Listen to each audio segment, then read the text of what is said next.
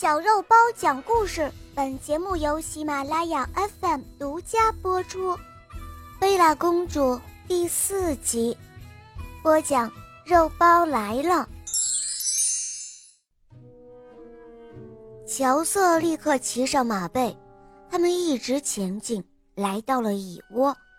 这个时候，马儿问道：“你愿意找回福子吗？”我就算愿意，又有什么用呢？乔瑟问道。“你可以叫上蚂蚁，让他们帮你找。如果有的被风吹散了，用你给他们的面包屑来代替。”马儿说着，乔瑟惊奇的听着。他并不是很相信马的计划，但的确想不出比这更好的办法了，所以他叫来了蚂蚁。恳求他们尽快地收集那些福子，然后他坐在一棵树下等候，马儿则是在旁边啃着青草。这时，马儿突然抬起头来，让乔瑟看。乔瑟在他身后看到一堆福子堆成了小山，他把那些福子装进了袋子里，挂在马鞍上。我都说了。好心必有好报，上来吧，我们还要去更远的地方呢。”马儿说道。他们又来到了树下，看到手帕像一面旗帜一样在最高的树枝上摆动着，乔瑟又沮丧了。唉，我怎样才能拿到那条手帕呢？这时他大喊道：“我是不是应该去找个天梯呀？”但是马儿回答说：“你不必害怕，呼唤你从网里放走的那只鹰，他会把手帕拿给你的。”乔瑟呼唤了老鹰，老鹰飞到树顶上，用嘴叼回了手帕。乔瑟感谢了他，于是又骑着马来到了河边。前一天晚上下了一场大雨。河水不再如往常那般的清澈了，变得汹涌浑浊。这水现在这么浑浊，我并不知道那戒指掉在哪里，也看不到它，我怎么从这河底取回戒指呢？乔瑟问。马儿回答说：“不要怕，不要怕，你不是救过一条小鱼的命吗？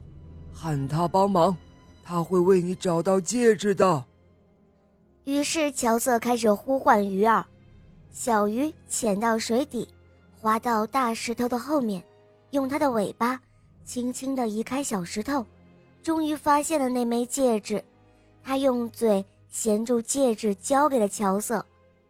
乔瑟非常高兴地带着这些东西回到宫殿里，但是当国王把这些珍贵的物品交给贝拉公主时，公主却说：“除非……”将那个掳他来的强盗扔到油锅里，否则他永远也不会打开门。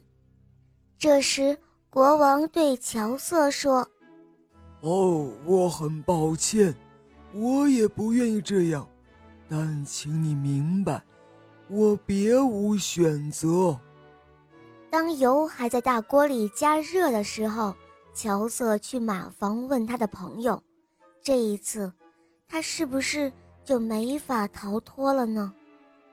但是马儿对乔瑟说：“哦，我亲爱的朋友，不要怕，骑到我的背上来，我会全力奔跑，直到我浑身被汗水湿透，然后将我这些汗水擦在你的皮肤上，这样，无论那油有多烫，你都会感觉不到。”乔瑟没有多问。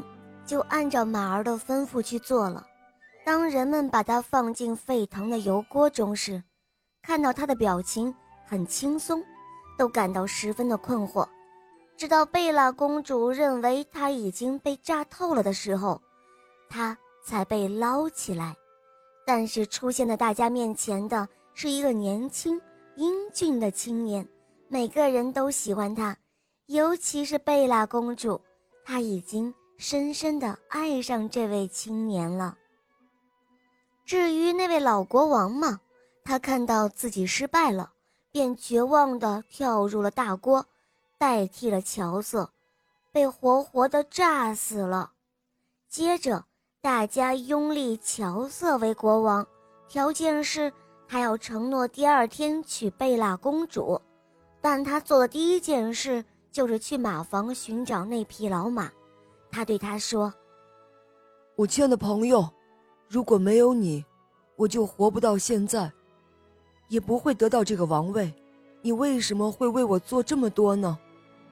马儿回答说：“我的朋友。”我就是那个不幸的人的灵魂，你为了我，几乎花光了自己所有的财富。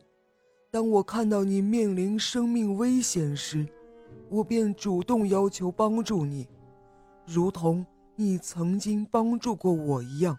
因为，正如我对你所说的，好人必有好报。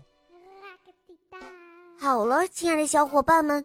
今天的故事肉包就讲到这儿了，赶快打开我的首页，关注肉包来了，一起收听小肉包系列童话第一部《萌猫森林记》哦。《萌猫森林记》共有三十五集故事，会让孩子获得更多感动、快乐，成为一个温暖的好孩子。